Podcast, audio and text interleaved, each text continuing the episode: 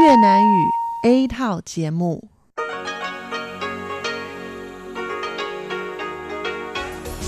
Đây là Đài Phát thanh Quốc tế Đài Loan RTI.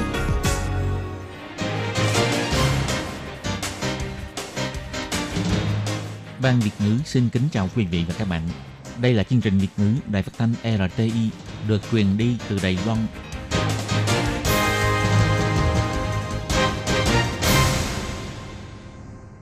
Anh xin kính chào quý vị và các bạn. Chào mừng các bạn đến với chương trình phát thanh của Ban Việt ngữ Đài Phát thanh Quốc tế RTI ngày hôm nay.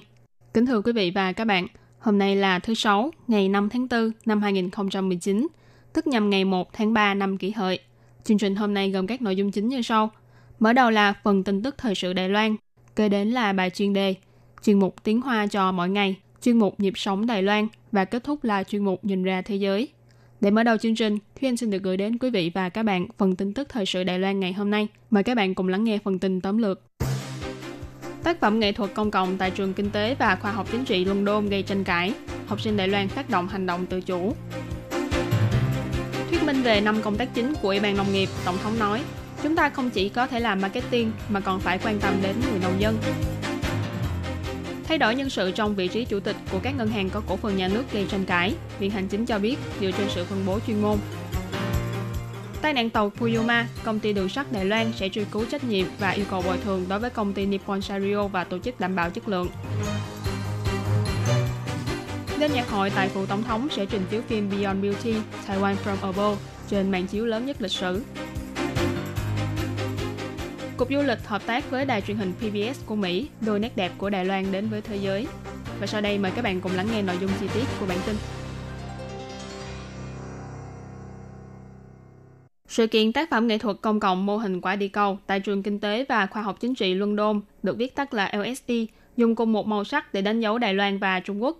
Du học sinh Đài Loan đã phát động hoạt động ký tên kháng nghị, đến nay đã vượt hơn 1.600 người, đồng thời đang chuẩn bị cho đợt hoạt động tự chủ đầu tiên, kêu gọi mọi người khi đi ngang qua tác phẩm này, hãy chụp ảnh đăng tải hình ảnh lên mạng và viết cảm nghĩ của mình. Trường LSE là trường mà Tổng thống Thái Anh Văn đã từng theo học, Tháng trước, trong khuôn viên nhà trường đã cho triển lãm tác phẩm nghệ thuật công cộng The World Turned Upside Down. Trên đó, tên các quốc gia, đường biên giới và thủ đô đã gây ra nhiều tranh cãi. Ngày 3 tháng 4, phía nhà trường đã tập hợp du học sinh từ Đài Loan, Trung Quốc, Israel và Palestine đến để thảo luận và quyết định xóa bỏ cụm từ Republic of China Taiwan trên tác phẩm, đồng thời thay đổi điểm màu đỏ dùng để đánh dấu thủ đô Đài Bắc thành điểm màu đen dùng để đánh dấu các thành phố thông thường. Màu sắc lãnh thổ cũng được đổi sang cùng màu với Trung Quốc. Sau khi Bộ Ngoại giao nhận được thông tin về quyết định của nhà trường, Văn phòng đại diện của Đài Loan tại Anh đã lập tức gửi văn bản kháng nghị đến trường LSE. Các du học sinh của Đài Loan cũng đã phát động hoạt động ký tên kháng nghị. Ngày 4 tháng 4, du học sinh Đài Loan tại Đại học King London, Lý Bách Nghị đã phát động hoạt động cùng ký tên trên Facebook của trang Formosa Salon. Chỉ trong 16 giờ đã nhận được hơn 1.600 chữ ký và tuyên bố phát động đợt hành động tự chủ đầu tiên. Nội dung của hành động bao gồm chia sẻ thông tin về hoạt động kiến nghị của Formosa Salon trên trang Twitter. Trong những bài đăng này, nhấn mạnh Đài Loan không phải là một bộ phận của Trung Quốc, đồng thời đánh dấu kênh truyền thông như BBC, The Guardian và Liên Hiệp Quốc, hy vọng có thể thu hút sự chú ý của nhiều giới khác nhau. Ngày 4 tháng 4, Chủ tịch Tổ quốc hội Anh và Đài Loan là ông Nigel Evans và Lord Rogan thì cùng gửi đơn đến hiệu trưởng nhà trường, bày tỏ sự quan ngại về vấn đề này, đồng thời đề nghị nhà trường tiếp tục dùng hai màu sắc khác nhau để đánh dấu Đài Loan và Trung Quốc. Mở đầu thư là lời kháng nghị của hai vị chủ tịch, bày tỏ sau khi bị học sinh Trung Quốc phản đối, trường LSE đã quyết định thay đổi màu sắc đánh dấu Đài Loan để Đài Loan trở thành một bộ phận của Trung Quốc. Đây không chỉ là cách xưng hô sai lầm, mà còn đi ngược lại với chính sách của chính phủ Anh. Trong thư chỉ ra, Đài Loan chưa từng là một bộ phận của Trung Quốc. Ngày 10 tháng 7 năm 2018, nghị sĩ Matthew, Bộ trưởng Nhà nước Quốc vụ Khanh châu Á-Thái Bình Dương của Vương quốc Anh, đã công khai nêu rõ, chính sách lâu dài của chính phủ Anh là dùng từ Taiwan để gọi Đài Loan. Các trang mạng chính thức của các cơ quan chính phủ Anh quốc đều sử dụng tên gọi Taiwan. Hai vị đồng chủ tịch kêu gọi trường LSE nên cân nhắc lại quyết định này và duy trì nguyên trạng của tác phẩm nhằm phù hợp với sự thật và tránh bị thế lực chính trị can dự vào nhà trường, đồng thời đảm bảo tự do ngôn luận và biểu đạt cho tất cả mọi người. Ngày 5 tháng 4, Tổng thống Thái Anh Văn đã đến Vân Lâm. Ngoài việc viếng thăm các đền miếu, bà cũng đã đến gặp mặt nông dân tại địa phương. Chiều cùng ngày, trên trang Facebook của mình, Tổng thống bày tỏ, khí hậu thay đổi nhưng sự quan tâm của Tiểu Anh đối với nông dân sẽ không thay đổi. Đồng thời thuyết minh năm sự việc mà Ủy ban Nông nghiệp đã làm cho người nông dân.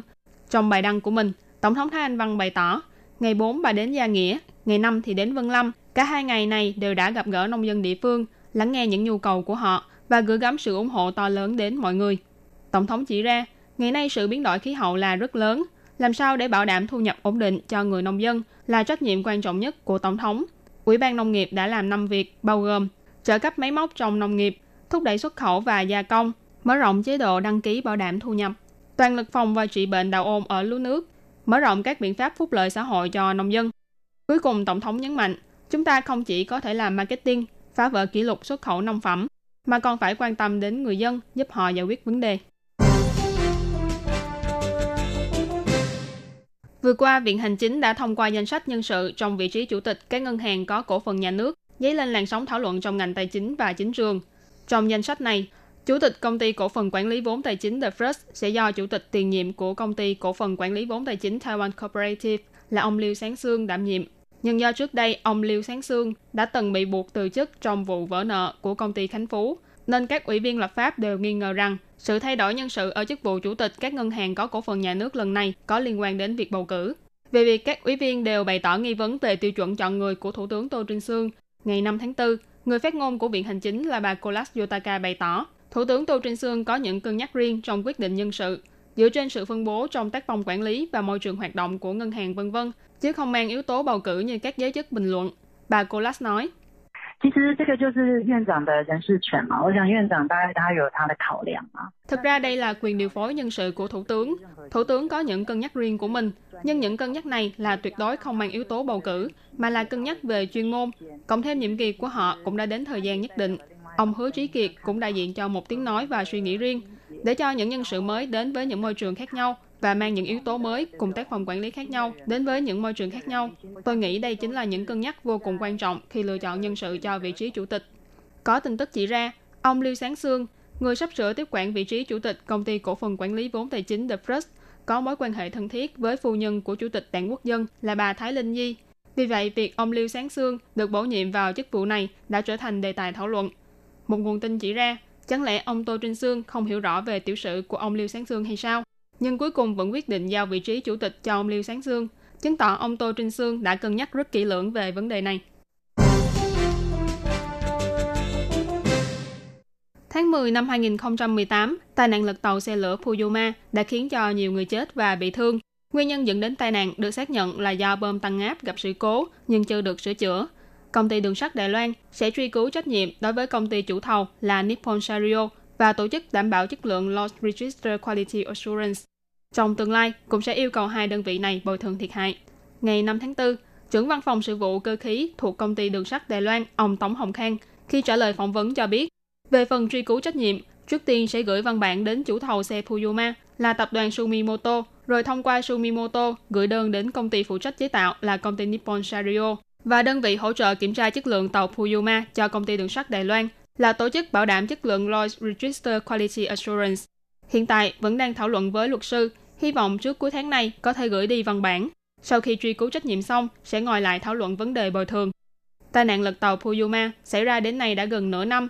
Theo công bố của Tổ điều tra sự cố thuộc Viện Hành Chính, nguyên nhân dẫn đến tai nạn bao gồm xe lửa vượt quá tốc độ khi qua khúc quanh, bơm tăng áp gặp sự cố hệ thống bảo vệ tàu tự động ATP bị cách ly với hệ thống giám sát từ xa. Về vấn đề hệ thống ATP bị cách ly với hệ thống giám sát từ xa, công ty Nippon Sharyo cũng đã thừa nhận sai sót trong thiết kế. Do đường dây dùng cho chức năng giám sát từ xa ATP của xe lửa chưa được kết nối với trung tâm điều phối xe lửa và hệ thống điện thoại vô tuyến, nhưng đã giao cho công ty đường sắt Đài Loan nghiệm thu. Ông Tống Hồng Khang nói, tổ chức bảo đảm chất lượng Lost Register Quality Assurance là đơn vị hỗ trợ kiểm tra, chứng nhận an toàn chức năng và sổ tay bảo trì cho xe lửa. Thế nhưng lại không phát hiện sự cố. Hơn nữa, công ty đường sắt Đài Loan phát hiện những từ ngữ được sử dụng trong sổ tay bảo trì bằng tiếng Trung không đồng nhất, ảnh hưởng đến khả năng nhận biết của nhân viên đường sắt. Công ty đường sắt Đài Loan ngoài việc cải thiện những kiến nghị do tổ điều tra sự cố của Viện Hành Chính đưa ra về năm mặt, tổ chức, thiết bị, trình tự, nhân viên và môi trường, còn dự tính sẽ truy cứu trách nhiệm và yêu cầu bồi thường đối với các đơn vị liên quan. Đêm nhạc hội phụ tổng thống 2019 sẽ được diễn ra vào lúc 7 giờ tối ngày 6 tháng 4 trên đại lộ Ketagalan trước phụ tổng thống. Hoan nghênh người dân đến tham dự đêm nhạc hội phụ tổng thống quy mô lớn nhất lịch sử này. Trong đêm nhạc hội năm nay cũng sẽ cho trình chiếu những trích đoạn gây ấn tượng trong tác phẩm Beyond Beauty, Taiwan From Above của đạo diễn quá cố Tề Bách Lâm, kết hợp với nhiều hiệu ứng hoạt hình trên màn chiếu đèn LED rộng đến 100 mét. Đây là màn chiếu lớn nhất trong lịch sử của Đài Loan. Ngày 5 tháng 4, người phát ngôn của phủ tổng thống ông Lâm Hạc Minh bày tỏ, đêm nhạc hội tại phủ tổng thống năm nay lần đầu tiên mở cửa cho người dân vào tham dự. Những con đường trước phủ tổng thống như Trùng Khánh Nam, đại lộ Ketagalan và quảng trường Nam Bắc đều sẽ trở thành khán đài cho người dân, hoan nghênh dân chúng cùng đến thưởng thức buổi biểu diễn âm nhạc hoành tráng này. Ông Lâm Hạc Minh cũng cho biết, đêm nhạc hội năm nay vẫn sẽ duy trì quan niệm nhất quán của hoạt động từ trước đến nay là tính công ích và quyền bình đẳng âm nhạc, để cho người dân đều có cơ hội tham dự bữa tiệc âm nhạc to lớn này.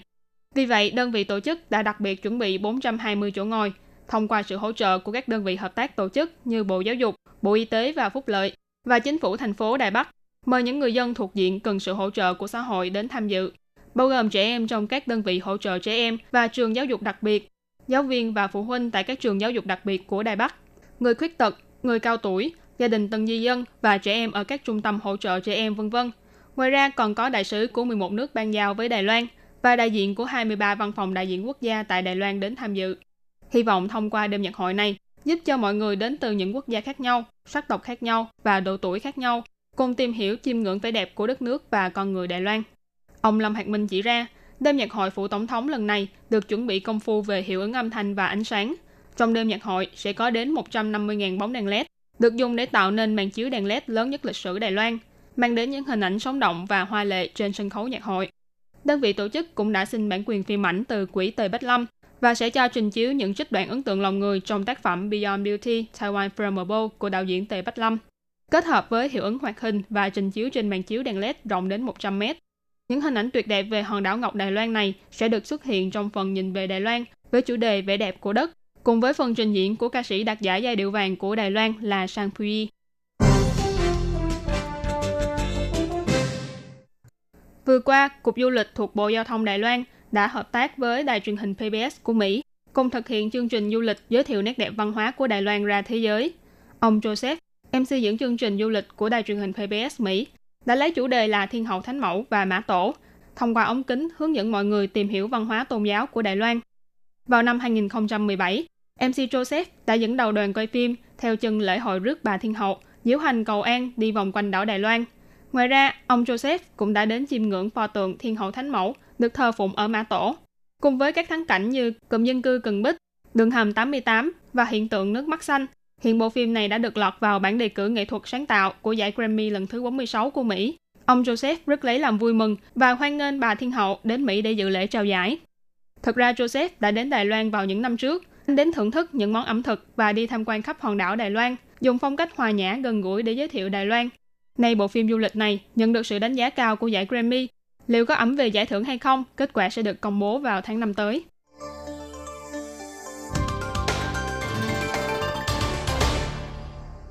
Kính thưa quý vị và các bạn, vừa rồi là bản tin thời sự Đài Loan với các nội dung tác phẩm nghệ thuật công cộng tại trường Kinh tế và Khoa học Chính trị London gây tranh cãi, học sinh Đài Loan phát động hành động tự chủ.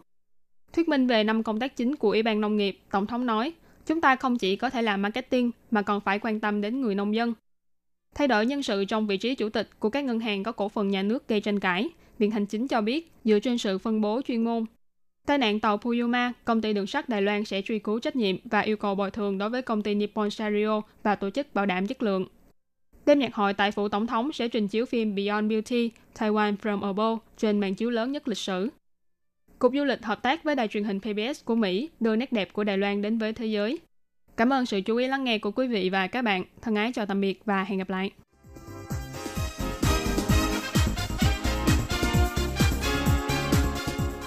Xin chào quý vị và các bạn thính giả thân mến. Chương trình phát thanh tiếng Việt của Đài Phát thanh Quốc tế Đài Loan RTI được truyền thanh 3 buổi tại Việt Nam. Mỗi buổi phát 1 tiếng đồng hồ. Buổi phát chính vào lúc 6 giờ đến 7 giờ tối hàng ngày giờ Việt Nam qua tần số SW 9425 kHz với sóng dài 19 m. Ngoài ra, tại Giang Nghĩa, Vân Lâm và Đài Nam có thể đón nghe chương trình phát thanh tiếng Việt qua tần số AM 1422 kHz vào lúc 7 giờ tới 8 giờ tối hàng ngày giờ Đài Loan. Và sau đây xin mời các bạn tiếp tục đón nghe nội dung chương trình hôm nay.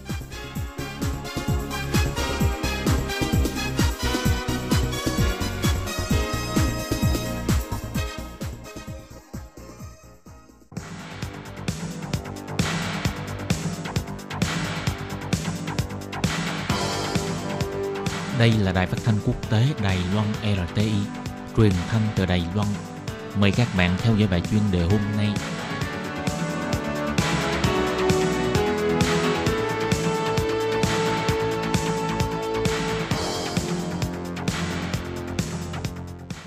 Minh Hà xin kính chào quý vị và các bạn.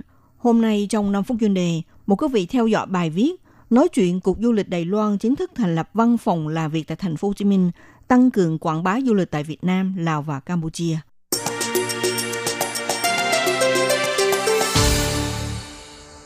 Để thực hiện chính sách hướng Nam mới, đầu sâu vào thị trường Việt Nam, trải qua hơn một năm trụ bị, ngày 15 tháng 3, Cục Du lịch thuộc Bộ Giao thông Đài Loan đã chính thức thành lập văn phòng làm việc tại thành phố Hồ Chí Minh, là thành phố thương mại lớn nhất Việt Nam. Dịch vụ của văn phòng là phụ trách thị trường du lịch cho các khu vực bao gồm Việt Nam, Lào và Campuchia. Chủ nhiệm đứng đầu văn phòng làm việc, ông Châu Hưng Nghị, đã được bổ nhiệm và tới những nhiệm vụ tại văn phòng. Sau này, ông sẽ thay mặt Cục Du lịch Đài Loan tăng cường quan hệ tương tác, qua lại với các công ty lữ hành, doanh nghiệp hàng không, phương tiện truyền thông báo chí và người tiêu dùng tại địa phương.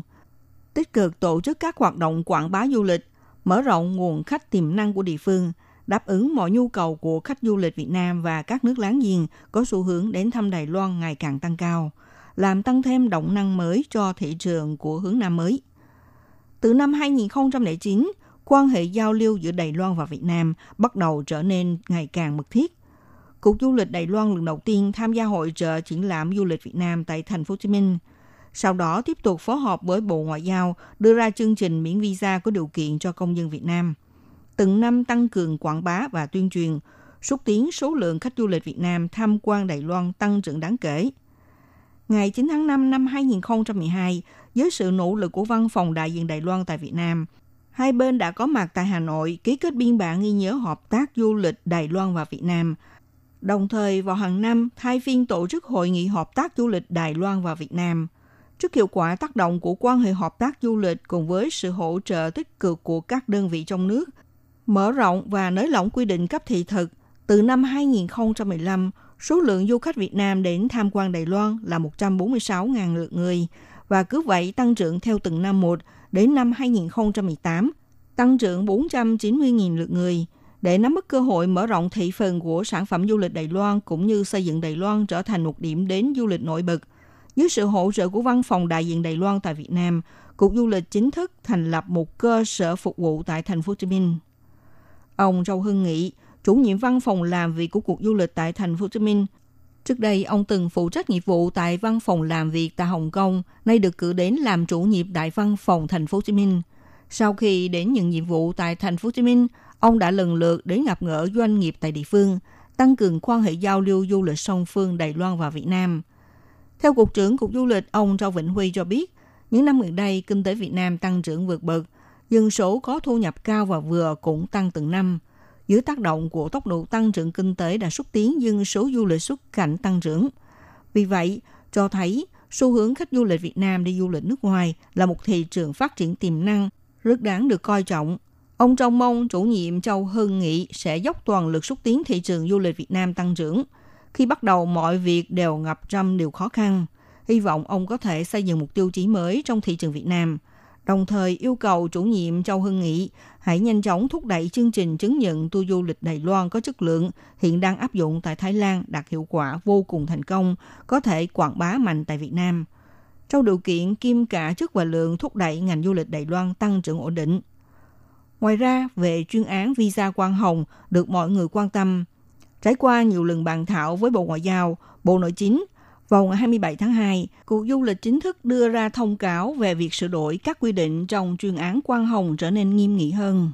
Từ ngày 15 tháng 3 mở lại hoạt động cấp visa cho các tour du lịch theo đoàn và thời gian thực hiện sẽ kéo dài đến hết ngày 31 tháng 12 năm 2020.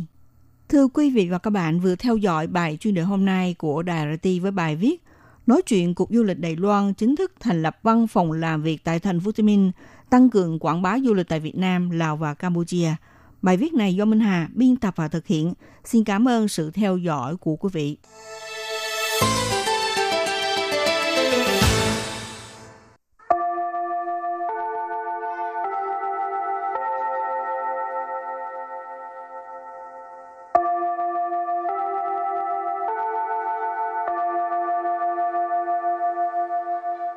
Xin mời quý vị và các bạn đến với chuyên mục Tiếng Hoa cho mỗi ngày do Lệ Phương và Thúy Anh cùng thực hiện.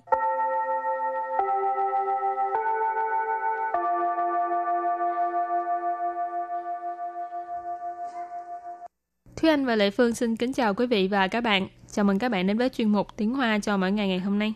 Thúy Anh có kinh nghiệm viết uh, bản kế hoạch bao giờ chưa? Ừ, thì cũng viết vài lần. Về cái gì? Uh, tổ chức hoạt động hoặc là vui chơi đội nhóm vân vân Giỏi hả? Lệ Phương thấy viết bản kế hoạch hơi bị khó. Thì viết là một chuyện nhưng mà thực hiện như thế nào cái đó là, là chuyện khác. Rồi hôm nay mình học hai câu. Câu thứ nhất, kế hoạch này nghe có vẻ cũng khá hay, nhưng phải thực thi như thế nào? Và câu thứ hai, vậy thì phải nhờ vào trí tuệ và kỹ thuật thôi. Và bây giờ chúng ta lắng nghe cô giáo đọc hai câu mẫu này bằng tiếng Hoa. 这个计划听起来挺不错的，可是要怎么落实呢？ 那就要靠智慧和技巧喽。 Thúy Anh xin giải thích câu mẫu số 1. 这个计划听起来挺不错的，可是要怎么落实呢？这个计划 Trơ cờ nghĩa là cái này. Chi hoa là kế hoạch. Cho nên trơ cờ chi hoa là kế hoạch này. 听起来 Thiên chỉ lại là nghe có vẻ. Thỉnh bú chua. Thỉnh bú chua là cũng khá hay, cũng khá được. Khở sư. Khở sư, nhưng mà. Yào. Yào là phải. Zẩm mơ. Là như thế nào? hoặc là làm sao. 落实？ Lô sử là thực thi. 呢？ Nơ là từ dùng để hỏi. Và sau đây mời các bạn cùng lắng nghe cô giáo đọc lại câu mẫu bằng tiếng Hoa. 这个计划听起来挺不错的，可是要怎么落实呢？这个计划听起 来挺不错的，可是要怎么落实呢？ Câu này có nghĩa là kế hoạch này nghe có vẻ cũng khá hay, nhưng phải thực thi như thế nào? Và câu thứ hai, vậy thì phải nhờ vào trí tuệ và kỹ thuật thôi. 那就要靠智慧和技巧喽。 Bây giờ Lê Phương xin giải thích câu 2. 那 nạ có nghĩa là vậy. À, vậy thì. Chiều yào. Yào là phải. Chiều yào thì phải. Khảo. Khảo có nghĩa là dựa vào ha. Trí huệ. Trí huệ. Trí huệ là trí tuệ. Hở. Hở có nghĩa là và. 技巧 Chi xảo, chi xảo có nghĩa là kỹ xảo hay là kỹ thuật. 喽。 Lô có nghĩa là ngữ khí từ ha. Thôi. Và bây giờ thì chúng ta lắng nghe cô giáo đọc câu mẫu này bằng tiếng Hoa.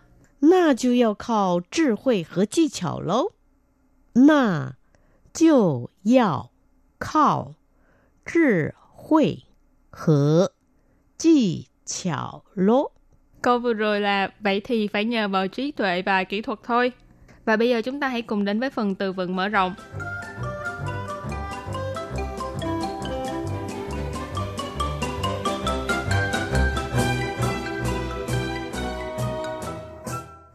Thực hiện, thực hiện, thực hiện nghĩa là thực hiện. Hoàn thành, hoàn thành Hoàn thành, hoàn thành.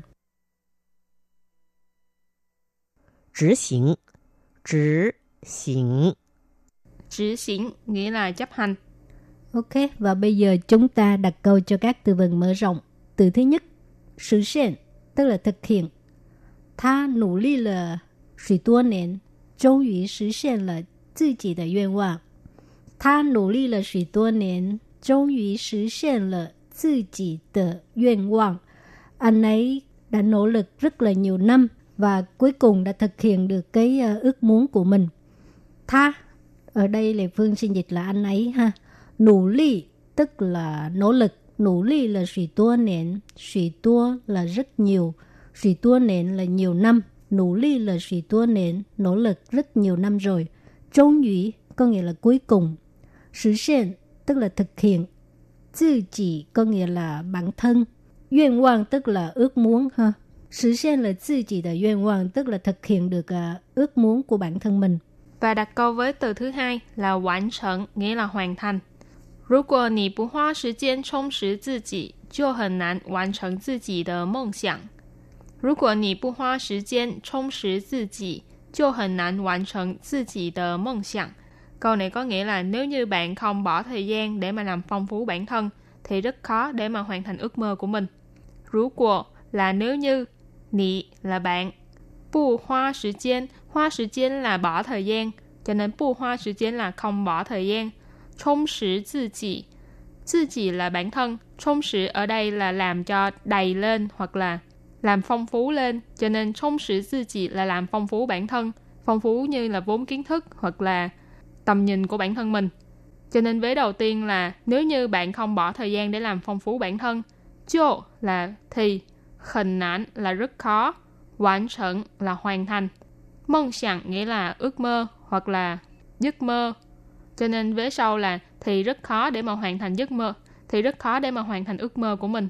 Bây giờ đặt câu cho từ cuối cùng, giữ xỉn tức là chấp hành ha. Suy rãn bu sảo yê zi khang yi, 警方还是强制执行拆除违规的招牌。虽然不少业者抗议，警方还是强制执行拆除违规的招牌。Câu này có nghĩa là mặc dù có khá nhiều nhà kinh doanh phản đối, nhưng mà phía cảnh sát vẫn là kiên quyết chấp hành tháo gỡ những cái bản hiệu trái quy định. Suy rán tức là mặc dù, tuy, sảo có nghĩa là ít. Dê tử tức là nhà kinh doanh. Khang y tức là phản đối, kháng nghị. Trình phang tức là phía cảnh sát. ha. Hải sự vững. Chẳng tư có nghĩa là cưỡng chế ha. Giữ 行 là chấp hành. Cho nên chẳng tư tức là mình dịch là kiên quyết chấp hành. Sai chủ tức là tháo gỡ. Quỷ quê tức là trái quy định. Trao phải là bản hiệu ha quỷ quy từ trao牌 tức là bản hiệu trái quy định và sau đây chúng ta hãy cùng ôn lại hai câu mẫu của ngày hôm nay mời cô giáo đọc hai câu mẫu bằng tiếng hoa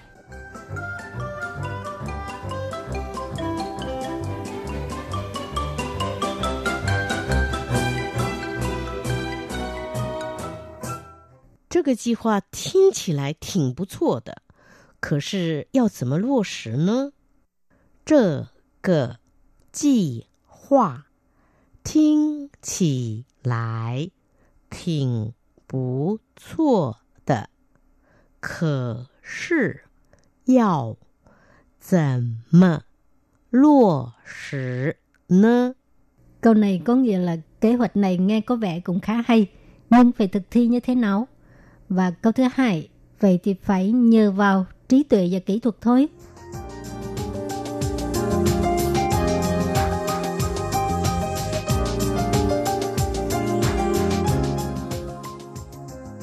那就要靠智慧和技巧喽。那就要靠智慧和技巧喽。Câu vừa rồi là vậy thì phải nhờ vào trí tuệ và kỹ thuật thôi. Các bạn thân mến, bài học hôm nay đến đây xin tạm chấm dứt. Cảm ơn các bạn đã đón nghe và xin hẹn gặp lại các bạn vào bài học tới. Bye bye. Bye bye.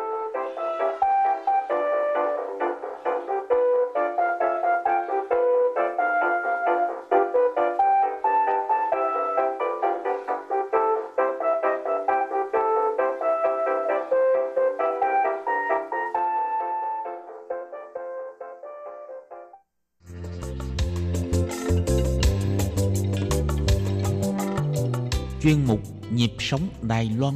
Chuyên mục này sẽ đem đến những thông tin mới tại Đài Loan diễn ra trong thời gian gần đây do Lệ Phương thực hiện.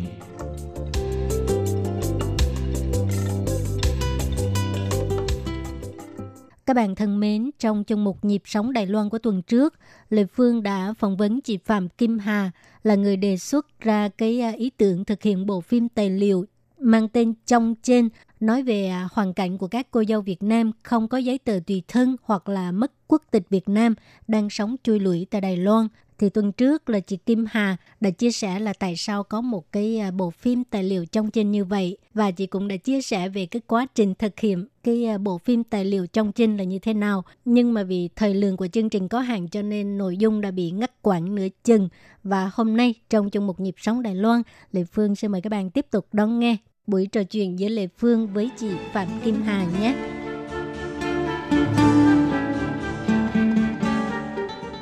Xin chào Hà. Dạ, em chào chị ạ. Thì, uh, trong cái câu chuyện của Nhung á, là một cái câu chuyện có thực. Thì Hà có thể uh, kể rõ hơn về tại sao Nhung lại uh, có đứa con mà lại không được nuôi con phải đưa vào cô nhi viện. Nhung á, là khi mà em nhận được cái án của các chị ở dưới Cao Hùng gọi lên cho em nói là ở dưới này có một con bé này nó nó tội nghiệp lắm mà bọn chị còn đang quyên góp cho quần, có áo, thì em có hỏi là là việc của em ấy như thế nào.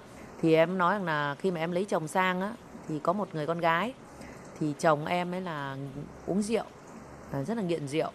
Thì về thì say rượu hay đánh. Thì theo như ở bên đó là cục xã hội ở dưới đó, họ cũng can thiệp mấy lần vì anh ấy uống rượu say thì anh đuổi hai mẹ con ra công viên ngủ mấy lần rồi. Thì trong một lần thì nhung nó đi làm, thì nó bảo nếu mà em làm ở quán ăn á, về muộn thì ông say thì là ông đuổi, thì đuổi nhiều lần rồi và lần cuối cùng đuổi đó là đuổi ra nhà là coi như chỉ có mỗi người không đi ra khỏi nhà và giấy tờ các thứ là gửi ở nhà chồng hết. Khi đi khi đi ra thì hoàn cảnh thì cũng xô đẩy thì cũng làm, gặp việc gì làm việc đấy. Tôi nghĩ rằng là sợ chồng như vậy thì cũng không về luôn. Thế sau một thời gian là đi đâu một, hai năm gì đó, không không về thì khi mà, khi người ta đi kiểm tra được, em ấy làm thì hỏi giấy tờ đâu thì mới phát hiện ra là cái giấy của em ấy, thẻ cư trú của em nó quá hạn rồi về phía bên đội chuyên cần đó, là người ta nói với em là thứ nhất là cô quá hạn, thứ hai là chồng cô đã ly dị cô rồi, và thứ ba nữa là chồng cô vì là ung thư là chết rồi. Đó thì nhung lúc đó mày mới đi về.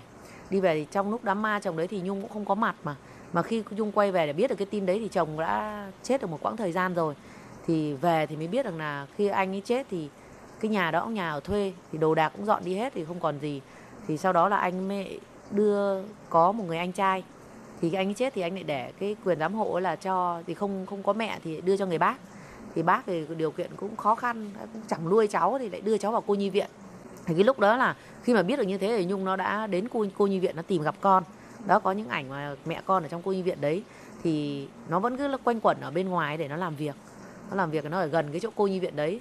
Thì trong một lần là bị bắt lần thứ hai, lúc đó là nhung đang đang làm việc ở trại gà thì người ta bắt được người ta bảo à, lần một đã được bảo lãnh rồi thì lần hai này cũng không được nữa.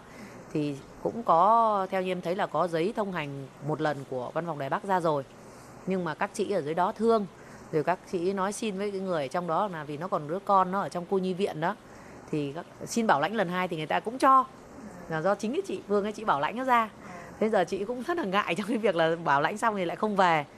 Đó thì không về thì đến lần lúc mà lần hai đó thì nhung có nói là với đứa con là ờ, cứ dáng ở đây đi rồi mẹ sẽ quay về. Nhưng sau lần đấy là mất cái điện thoại luôn. Đó thì là mất cái quãng thời gian đấy thì chắc là em cũng cũng cũng là gần cái thời điểm đấy thôi. Thì không không có tìm thì bẵng cái thời gian đi là em không mất ở đây là mất số điện thoại của chị Phương hay là như nào thì khoảng độ 35 mà không có vào trong cô nhi viện thăm con bé. Cái lúc mà tìm lại được Nhung ấy là chị Phương chị cũng có nói rằng là có cái hoàn cảnh như thế. Thì đi tìm thì bọn em đâu có biết cách liên lạc với, với Nhung nào đâu lại hỏi qua một cái chị cô dâu mà ở cùng cái khu đó.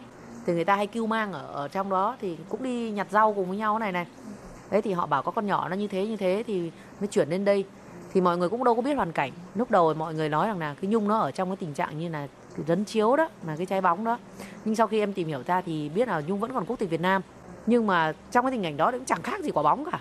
Đấy thì bọn em mới liên kết lại thì bọn em mới đi hỏi bên xã hội đấy thì tìm được cái tư liệu của cái trại mồ côi đó thì bắt đầu em mới xuống em nói chuyện với người ta thì cái cô nhi viện lúc đầu họ nói chung là họ vẫn có cái cái tư duy là không tốt về Việt Nam mình. Họ nói rằng là họ nghĩ rằng là à, có phải là vì cô muốn ở lại cái đất Đài Loan này nên là cô cứ tìm cách gặp đứa bé hay không? Đó thì nhiều lúc em cũng lớn tiếng với họ luôn. Em nói rằng là nói thật là chúng tôi về nhiều khi em còn nói là chúng tôi về Việt Nam bây giờ còn sướng hơn ở Đài Loan. Nhưng chẳng qua rằng là cái khúc ruột của chúng tôi còn đang ở đây thì chúng tôi không bỏ thôi chứ còn nếu mà chúng tôi mà bỏ chúng tôi lấy người khác chúng tôi đi xây dựng tổ ấm mới rồi. Thế xong cô bảo ừ thế được rồi là đồng ý cho gặp. Cái lần đầu tiên gặp là người ta không cho đến cô nhi viện chị ạ. Là người ta lúc đầu hẹn đến xong lại không đến cứ lùng, lùng tùng vậy đó. Sau đó bắt đầu mới hẹn ở bên ngoài mới cho nhung nhung nó gặp con. Thì lúc đấy cái ngày hôm đó mà họ họ cho gặp con thì em lại không thể đi xuống được. Tại vì lúc đó là ngay ở trên lập pháp, ở trên này họ có một cái cuộc thảo luận về chính cái chủ đề của những cái chị em mà như trái bóng như này. Và trong đó có cả nhung rồi mất quốc tịch này kia. Thành ra là đoàn làm phim phải tách ra làm đôi. Cái ngày hôm đó đi gặp đi gặp một lửa là đi xuống dưới cao hùng. Còn một lửa là em ở trên đài bắc này để đi tranh luận với họ về cái việc đấy và để ghi hình lại cái cuộc hội thảo đấy. Tại vì không chỉ mình em mà các cái tổ chức nhân quyền ở bên đài loan này họ cũng đang lên tiếng trong cái việc vấn đề họ ra những cái điều luật mà rất là rất là không có quyền lợi cho cho cho người ở nước ngoài và các cô dâu nữa. Trước tết em có xuống dưới đấy thì bây giờ cô nhi viện hay là viện trưởng thì họ cũng rất là, là, là thông cảm. Họ cũng đồng ý là cho nhung qua lại thăm bình thường. Tại vì nhung là người mất hết giấy tờ. Đến khi lúc đầu mà đi vào trong cô nhi viện ấy họ không công nhận. Nhiều khi lúc đầu họ bảo là không phải là mẹ nữa. Giấy tờ đâu? Tại vì đi vào thăm này phải trình giấy tờ. Không có giấy tờ gì ạ đó thì họ không cho về sau chúng em nói là đưa đưa nhờ mấy cô ở bên cục xã hội bên sơ công đó. Họ đến thì họ bảo ờ trước đây họ đã theo cái án này từ trước rồi. Thành ra là mỗi lần cái nhung đi vào thăm con nó lại phải là hai cô bên cục xã hội rồi chị phương là người phiên dịch rồi người nọ người kia đi. Mà vào bên trong đấy thì họ không cho vào thì họ bảo sao chúng mày đi kéo theo nhiều người thế? Thế mà bây giờ nó không có giấy tờ thì phải đi coi như cũng, cũng coi như là bảo vệ nó luôn á. Đấy cũng giống như là đi xuống đây em ở rất là phiền phức trong việc giấy tờ thế đoàn làm phim quay ra thì thì quay được lên lên thực trạng đấy rồi đi về tìm. Thì trong lúc mà nói chuyện này thì lúc đầu thì không có biết là nhung nó thất lạc gia đình ấy xong, nó bảo anh nó mới khóc, nó mới bảo là 12 13 năm nay nó không có gặp mẹ với gặp các em. Em bảo, ủa, sao sao sao không gặp? Thời đại này là thời đại nào rồi mà lại còn không gặp điện thoại nhiều như thế? Nó bảo, em mất hết, em không không có số điện thoại. Thì tất cả đều để trong điện thoại hết mà. Hay sao em bảo, thế bây giờ còn nhớ địa chỉ nhà không? Nó không bảo chỉ biết là ở bình dương nó còn không như nó chỉ nhớ là ở cái ấp đó và cái ở chỗ bình dương đó nhưng mà nó không biết là tại vì mười mấy năm thì không biết nó có thay đổi không. Sau rồi cuối cùng em lại phải nhờ phía bên cục di dân nữa là có thể cho tôi xin được cái địa chỉ mà đằng sau cái cái hộ chiếu của nó cái tỉnh đấy thì chỉ biết là ở bình dương thôi và ở cái ấp cái gì ấp phú gì đấy thì em quên rồi. Thế đi khi mà đoàn làm phim đi về đến đó thì là cứ kệ đấy cứ hỏi đấy chị ạ. Hỏi thì bắt đầu là hỏi là từ cái bình dương đấy đi sâu, hút hút hút, trong đó mà toàn ờ, cây bạch đàn, rừng bạch đàn không, rừng rừng cao su không á. Rồi đi vào đó người ta chỉ tùm lum hết ờ, đi sâu lắm, sâu lúc là trong đấy không có nhà nữa ấy. thì mới hỏi là, ở đây có ai là lấy chồng Đài Loan không? Thế lúc đầu họ có, họ chỉ cái nhà người kia.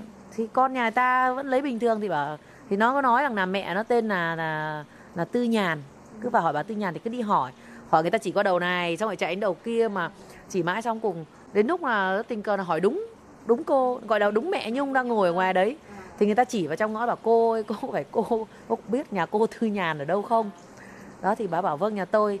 Tại vì nhung nói là nhà em nghèo. Nhung đâu biết là nhà xây nhà đâu. Em đi vào cái nhà đó mà tất cả các hộ đều nghèo, mà có mỗi cái nhà đó xây, em bảo, không thể nào là nhà cái nhung được. Vâng em bảo, không thể nào là nhà cái nhung được. Chứ đâu có biết là nhà cô, các cô của nhung là cho mẹ tiền để xây nhà đâu.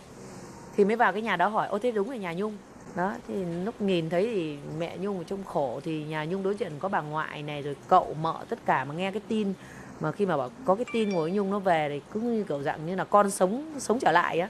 Tại vì mọi người nghĩ rằng là nó có chết thì cũng phải là có tin tức hay là có cái gì đấy mà sao cái nhà cứ mong, ngoại khóc thì ngoại bảo không bao giờ nghĩ là nó như thế rồi, trời ơi, nghe nó cảm động lắm. À, Lê Phương thấy cảm động là khi, tại vì Nhung qua Đài Loan là mập lên rất nhiều cho nên mẹ với anh à, bà con cũng nhận không ra, nhưng mà khi à, Hà nói chuyện qua cái uh, video á thì mẹ của Nhung nói cái cái miệng của nó đây rồi. À. cái đó là cảm động nhất á. Bà mẹ nhìn cho dù nó thay đổi như thế nào cũng có một cái nét nhìn là biết con mình.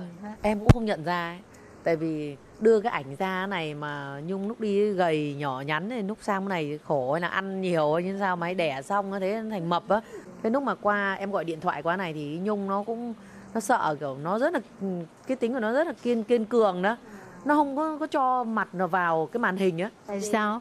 Nó không biết là kiểu để tránh nước mắt hay như nào ấy tại vì lúc đó là hoàn cảnh là mọi người vẫn chưa nhận ra em ấy. Thế nhiều khi em còn quát ấy, em nói bỏ cái mặt vào cho trong màn hình cho má coi coi. Tại vì lúc đầu ảnh với người xa nhau quá nên lúc mà nhìn cái lúc nó để cái mặt vào trong cái cái máy á thì mọi người mới nhận ra. Mà em nhìn cái ảnh này em biết nhắm rồi em hơi lo lo là không biết có phải không? Vâng. Bây giờ Nhung là cái ờ, giấy ờ, thẻ cư trú cũng được gia hạn rồi hay sao? Thẻ cư trú của nhung bây giờ chưa có hiện tại nhung vẫn đang chẳng có giấy tờ gì chị ạ. Hiện tại giờ uh, cục xã hội của bên uh, cao hùng và cục di dân thì hôm qua đã gặp nhung đã gặp trực tiếp nhung và nói chuyện rồi. Thì họ vẫn uh, nói rằng là phải tranh giành lại cái quyền cái quyền nuôi con thì sẽ hợp pháp hóa được cái giấy tờ của nhung. Và cái việc này thì chắc là một mình nhung thì không làm được tại vì tiếng tăm của nhung không biết mà chắc là vẫn phải nhờ các chị em ở trên này và em sẽ phải đi lại kêu gọi ở một số nơi nữa tại vì em cũng phát hiện ra ở trong đó có rất nhiều cái điều uẩn khúc đối với nhung Không phải bạn nào cũng may mắn như Nhung là gặp được Hà có thể nhờ sự giúp đỡ. Rồi theo kinh nghiệm làm công tác lâu năm của à, công tác xã hội lâu năm của Hà thì có những bạn mà gặp những cái khó khăn chẳng hạn về cái vấn đề như là Nhung nè hoặc là bất cứ là chuyện gì thì có thể kiếm ai để mà giúp đỡ. theo em nghĩ là nếu mà ở bên Đài Loan này cái về thông tin về về tiếng mà đến với mọi người chưa được nhiều.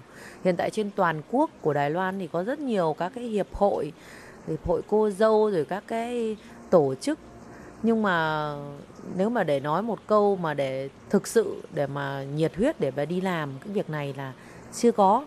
Mà chỉ quay quanh những cái vấn đề như là văn hóa, ca nhạc, ca múa thôi. Đó, thì những cái việc này ờ, phải xem là cái tổ chức và cũng giống như chính phủ Đài Loan họ có cho mình những cái ưu đãi đó không? Ví dụ như họ cho họ thành lập những cái hội nhưng mà họ cũng phải là yêu cầu hoặc là rót những kinh phí để đi phục vụ những người tân di dân và thậm chí là phải cho trực tiếp những người tân di dân này để đi làm cái việc đó. Chứ không phải rằng là tôi chỉ có một số kinh phí để cho những hoạt động này đến học này, để đến hát, rồi đến múa xong là xong. Trong khi đó những cái việc còn đầy ra thì lại không làm. Và khi đi làm những việc này thì nói thật, khi phục vụ như này phải có các phí cho họ thì người người mới làm và những cái việc như này là phải cho trực tiếp của người tân di dân đi làm, thì mới hiểu, mới thông cảm với nhau thì thì mới giúp nhau đến được. Ví dụ em làm những cái này thì nói thật em cũng không biết mọi người, nhưng mà em chỉ biết về một cái số chút ít vì đó về căn bản, về pháp luật. Thế còn với cái vốn mà mình ngôn ngữ, mình thông lên rồi, em không biết em sẽ đi hỏi hộ cho mọi người. Đó, ví dụ như có thể là cái việc án này em chưa gặp qua. Ví dụ như hôm nay vấn đề liên quan đến đồn công an, hay là với bộ ngoại giao, hay là bên chỗ các cơ quan nào đó của đài loan em không biết chắc chắn như nào em sẽ gọi điện đi hỏi. Mình hỏi thì người ta sẽ trả lời cho mình những cái vấn đề đó. Thì tại sao mình không đi hỏi? Mà mình lại cứ nghe người nọ hình như là như thế thì em không bao giờ làm cái việc đó. Cái thói quen của em á, em không biết em sẽ gọi điện trực tiếp em hỏi. Hỏi cho ra thì thôi. Thế nên các chị em khi mà hỏi đến em những cái vấn đề kia, em biết em sẽ trả lời ngay. Còn và em không biết và chưa chắc chắn thì em sẽ nói là chờ em đi. Em đi hỏi được, em sẽ hỏi cho. Ok, thì Hà là vì qua muốn à, đạo diễn quay về một cái bộ phim này để có thể giúp đỡ nhiều à, các bạn Việt Nam ở Đài Loan hơn thì cái bước tiếp theo của Hà sẽ là gì nữa? em không không không có bước tiếp theo em chỉ nghĩ rằng là tại vì với cái sức của mình như này thì nếu ở đâu đó ở trên cái Đài Loan này mà các chị em mỗi người một tay một chân mà giúp được ờ, tất nhiên là hy vọng các chị em sẽ có các cơ quan người ta giúp đỡ nhưng có những cái nơi mà các chị em không tìm được mà không ai bấu víu vào đâu được mà gửi gắm đến thì truyền nhau mà tìm đến được thì cùng nhau giúp mọi người để đưa được cái tiếng nói lên. Còn qua cái bộ phim này thì em có một cái tâm nguyện của em nhất đó, đó là tại sao là phải đưa lên phim? Tại vì khi chúng tôi phải đưa lên truyền hình vì là chẳng có ai nghe chúng tôi cả bao gồm cả Việt Nam lẫn Đài Loan. Và khi không nghe rồi thì bắt buộc phải đưa ra công chúng. Mà đi công chúng là dư luận thì mình cũng không phải nói là đưa ra cái xấu nhưng mà vì mình không có cái chỗ dựa nữa rồi đưa lên để xã hội người ta nhìn thấy để mọi người đánh giá và để chính những cái người mà có thể giúp đỡ được nhưng không đi giúp đỡ họ nhìn thấy để họ tự tâm niệm lại họ nghĩ lại xem họ làm thêm được một chút nữa thì sẽ được cho bao nhiêu con người. À, em hy vọng là như vậy chứ còn à, em cũng có công việc của em chắc chắn là sẽ có những chị em nào đó mà không không tìm được cái chỗ nào thì mới gọi đến em. Thế còn ở trên mọi nơi của cả cái đất nước Đài Loan này thì cũng có các chị em khác cũng có nhiệt tình cũng làm thì truyền nhau thôi chị ạ khi mà chưa được người khác quan tâm đến mình thì mình phải tự quan tâm với nhau thôi Hôm nay cảm ơn Hà rất nhiều.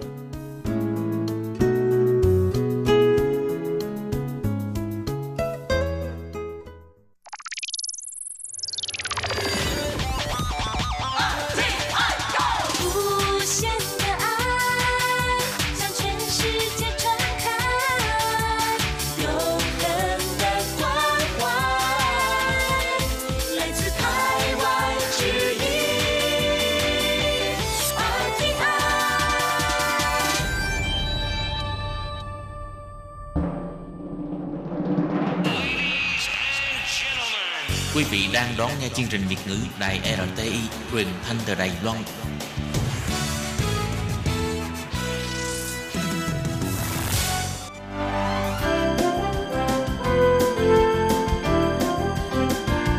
Xin mời quý vị và các bạn đến với chuyên mục Nhìn ra thế giới. Chuyên mục này gồm những nội dung liên quan đến quốc tế,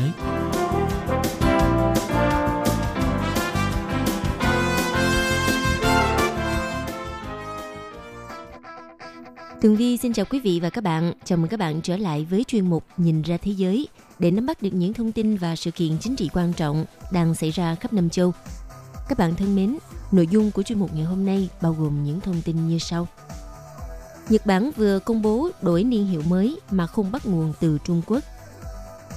Tiếp theo là bài phân tích. Nước Nga dưới sự thống trị của Putin đang có vẻ thắng thế trước Mỹ chính phủ New Zealand đưa ra kế hoạch thắt chặt quản lý súng đạn sau vụ khủng bố đẫm máu. Và cuối cùng là Hàn Quốc bắt đầu công tác khai quật hải cốt các binh sĩ tại khu phi quân sự DMZ. Sau đây xin mời các bạn cùng theo dõi nội dung chi tiết. Nhật Bản vừa cho công bố niên hiệu mới nhằm để sử dụng sau khi tân Nhật Hoàng Naruhito đăng cơ vào ngày 1 tháng 5 sắp tới. Theo hãng tin Reuters, niên hiệu mới có tên là Reiwa – nghĩa là lệnh hòa. Đây là niên hiệu thứ 248 của Nhật Bản. Sau niên hiệu Bình Thành được sử dụng trong suốt 30 năm, mà Nhật Hoàng Akihito trị vì, vào ngày 30 tháng 4, Nhật Hoàng Akihito sẽ thoái vị và chấm dứt niên hiệu Bình Thành, nhường ngôi cho Thái tử Naruhito. Niên hiệu mới là một trong những thay đổi lớn nhất cả trong thực tế và trong tâm lý đối với Nhật Bản. Nguyên nhân là do cái tên lệnh hòa được cho là bắt nguồn từ Manoyoshu, là tuyển tập thơ ca lâu đời nhất của Nhật Bản với lịch sử hơn 1.200 năm. Được biết đây là niên hiệu đầu tiên được bắt nguồn từ văn học Nhật Bản chứ không phải bắt nguồn từ Trung Quốc. Thủ tướng Shinzo Abe bày tỏ, Chúng tôi rất tự hào về lịch sử, văn hóa và truyền thống của đất nước. Chúng tôi muốn niên hiệu phản ánh tương lai của Nhật Bản và cảm thấy rằng đây là cái tên phù hợp nhất. Lệnh Hoa được tạo ra để ủng hộ cho tinh thần thống nhất của người dân – theo văn phòng nội các Nhật Bản cho biết đã chọn tên lệnh hòa từ danh sách do các chuyên gia văn học lịch sử Trung Quốc và Nhật Bản đề xuất. Các văn phòng thành phố và cơ quan chính phủ nơi sử dụng niên hiệu cho hệ thống máy tính và những công việc bàn giấy cũng đã chuẩn bị hàng tháng trời để tránh gặp sự cố sau khi niên hiệu mới được thay đổi. Và sau này tên lệnh hòa sẽ được in trên lịch đồng xu và tài liệu chính bắt đầu từ ngày 1 tháng 5. Về phần người dân, những phản hồi ban đầu dường như là khá tích cực – có rất nhiều người phụ nữ cho rằng niên hiệu mới rất dễ thương hoặc rất hay, còn nghệ sĩ hài Burin Shogun thì cho rằng tên lệnh hòa mang lại cảm giác như hòa bình thế giới.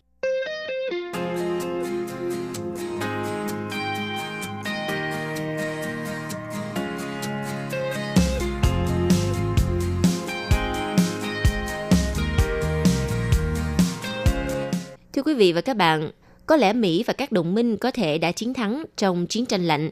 Tuy nhiên, các tin tức hiện nay đang tạo ấn tượng rằng phương Tây đang thua trước nước Nga đương đại của Tổng thống Vladimir Putin. Tổng thống Mỹ Barack Obama từng tuyên bố tại hội nghị quốc tế vào hồi tháng 3 của năm 2014, Nga là cường quốc trong khu vực.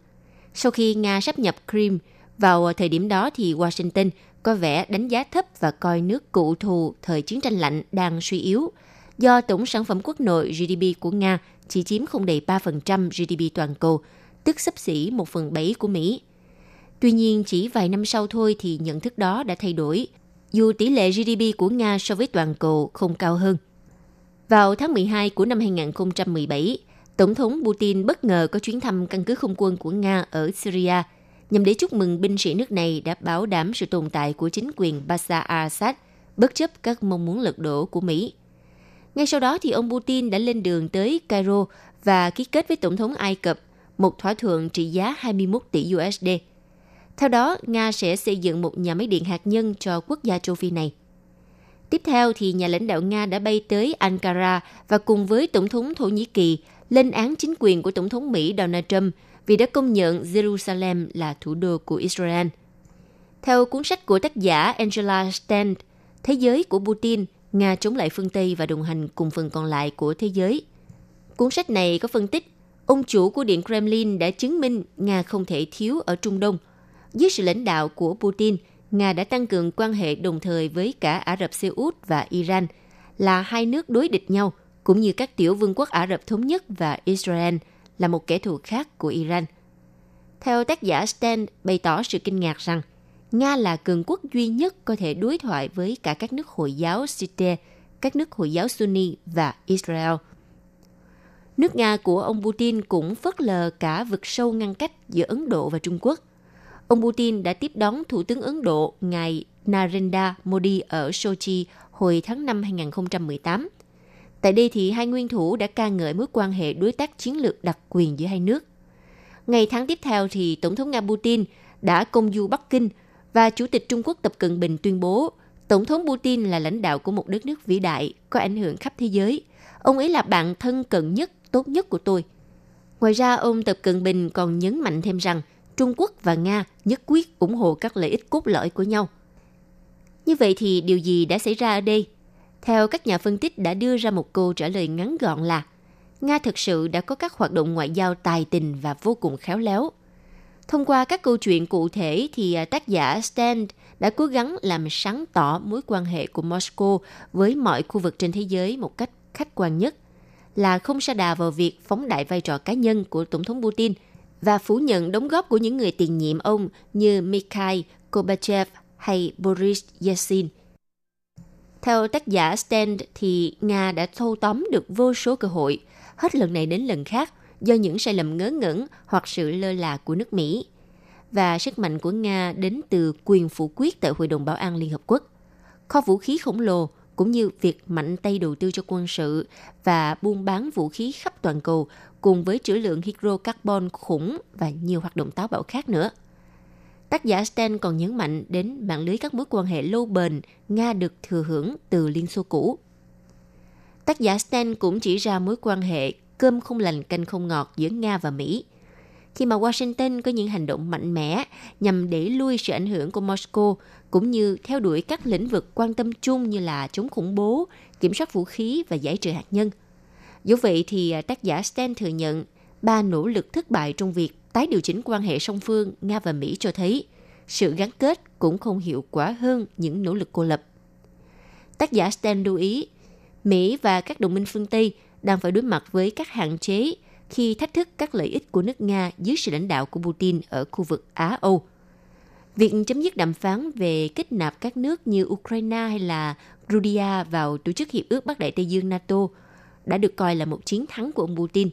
Vì từ lâu chính phủ của ông luôn phản đối việc Mỹ và phương Tây vươn tầm ảnh hưởng tới tận sân sau của Nga. Tuy nhiên, chính sách ngoại giao kiểu judo là môn võ thuật biến sức mạnh của đối thủ thành thế lực chống lại chính đối thủ đó của ông Putin, được tin rằng chỉ phát huy tác dụng nếu Mỹ và các đồng minh đặt mình vào thế dễ tổn thương.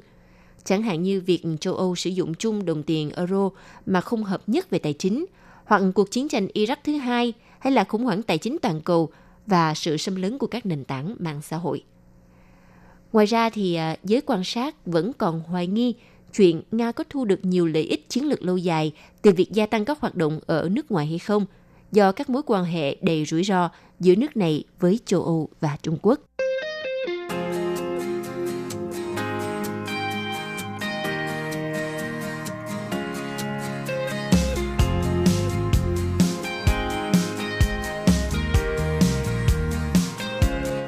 Các bạn, đất nước New Zealand xinh đẹp vào ngày 15 tháng 3 vừa qua đã xảy ra vụ xả súng đẫm máu nhằm vào hai đền thờ Hồi giáo ở nước này, khiến cho hơn 50 người thiệt mạng. Và sau vụ việc này thì hầu hết những người sở hữu súng ở New Zealand đều ủng hộ nỗ lực của chính phủ nước này siết chặt luật kiểm soát súng đạn và coi đây là điều cần thiết. Phát biểu vào ngày 1 tháng 4, Chủ tịch Hội đồng những người sở hữu súng trường được cấp phép ở New Zealand – ngài Nico Mackey khẳng định, Chúng tôi ủng hộ chính phủ trong mọi thay đổi nhằm ngăn chặn tái diễn một vụ tấn công khủng bố ở New Zealand. Trong khi đó, một trong những nhà bán lẻ súng lớn nhất ở New Zealand là Hunting and Fishing đã tự nguyện ngừng bán các loại súng trường bán tự động của quân đội. Đồng thời họ cũng ngừng hoạt động bán súng trường trên mạng. Giám đốc điều hành của Hunting and Fishing, ông Darren Jacobs nhấn mạnh các loại súng tấn công sẽ không có chỗ trong danh mục hàng hóa của Hunting and Fishing cũng như ở đất nước New Zealand. Quốc hội New Zealand dự kiến sẽ tiến hành bỏ phiếu thông qua lệnh cấm súng trường bán tự động kiểu quân sự, được chính phủ của Thủ tướng Jacinda Ardern ban hành sau à, vụ xả súng kinh hoàng vào ngày 15 tháng 3, khiến cho 50 người thiệt mạng. Tại New Zealand, tiến trình hoàn tất một dự luật như vậy tại Quốc hội thường mất rất nhiều tháng. Tuy nhiên, Thủ tướng Anden cho biết đây là một vấn đề cấp bách và sẽ được hoàn tất trước ngày 11 tháng 4 sắp tới. Những quy định siết chặt việc sở hữu súng có thể sẽ bao gồm việc đăng ký sử dụng súng, thắt chặt các quy định về lưu trữ súng và kiểm tra lý lịch người mua, dự kiến sẽ được thông qua vào cuối năm 2019. Như vậy, sau vụ xả súng tại hai đền thờ Hồi giáo làm 50 người thiệt mạng và hàng chục người bị thương, đã đưa luật kiểm soát súng đạn của New Zealand trở thành tâm điểm gây tranh cãi. Khi nhiều người cho rằng chính những quy định lỏng lẻo về sở hữu súng đạn là một yếu tố khiến cho hung thủ Barton Harrison Tarrant quyết định tiến hành vụ thảm sát. Hiện tại thì New Zealand gần như là nước duy nhất ngoại trừ nước Mỹ có tới 96% số súng đạn được lưu hành mà không phải đăng ký. Và vụ việc cũng đã bộc lộ những lỗ hổng trong luật sở hữu súng đạn tại New Zealand và là lý do buộc chính phủ của nước này phải có các biện pháp khẩn cấp nhằm mà thắt chặt luật sử dụng súng, đồng thời khuyến khích người sở hữu súng phải tự giác giao nộp những vũ khí không cần thiết. Cũng giống như là tại Mỹ, New Zealand có Hiệp hội Súng trường Quốc gia NRA, nhưng ờ, quy mô và thế lực của tổ chức này tại hai nước thì hoàn toàn khác nhau. Cũng đã có ý kiến cho rằng New Zealand nên ờ, đổi tên NRA để tránh trùng với tổ chức của Mỹ.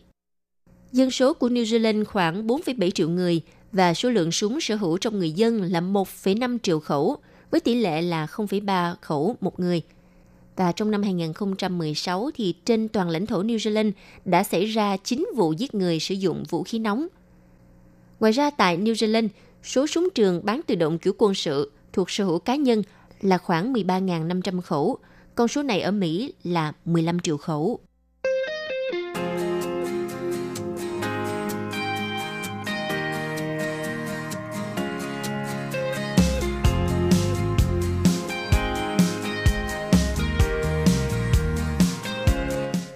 Vào ngày 1 tháng 4, Hàn Quốc đã bắt đầu tiến hành công tác khai cuộc hài cốt các binh sĩ tử trận trong cuộc chiến tranh Triều Tiên 1950-1953 tại khu phi quân sự DMZ ở biên giới Liên Triều. Trong khi phía Bình Nhưỡng thì chưa có phản hồi đối với đề nghị của Seoul về việc hai bên cùng tiến hành công tác này. Đại tá Ro Jae-cheon, phó phát ngôn viên của Bộ Quốc phòng Hàn Quốc cho biết, từ ngày 1 tháng 4, quân đội nước này sẽ tiến hành hoạt động tháo gỡ bom mìn và triển khai công tác khai quật ở khu vực phía nam DMZ. Hàn Quốc cũng đã huy động 100 nhân lực tham gia công tác khai quật, đồng thời bổ sung các hoạt động tháo gỡ bom mìn nhằm đảm bảo an toàn trong quá trình khai quật.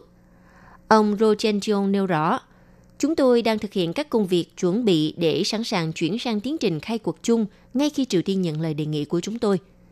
Như vậy, theo thỏa thuận quân sự song phương được ký kết vào hồi năm 2018, Seoul và Bình Nhưỡng nhất trí thực hiện dự án khai cuộc chung tại đồi mũi tên thuộc huyện Cheongwon, tỉnh Gangwon là một địa điểm giao tranh dữ dội trong chiến tranh Triều Tiên trong thời gian từ tháng 4 đến tháng 10 năm 2019.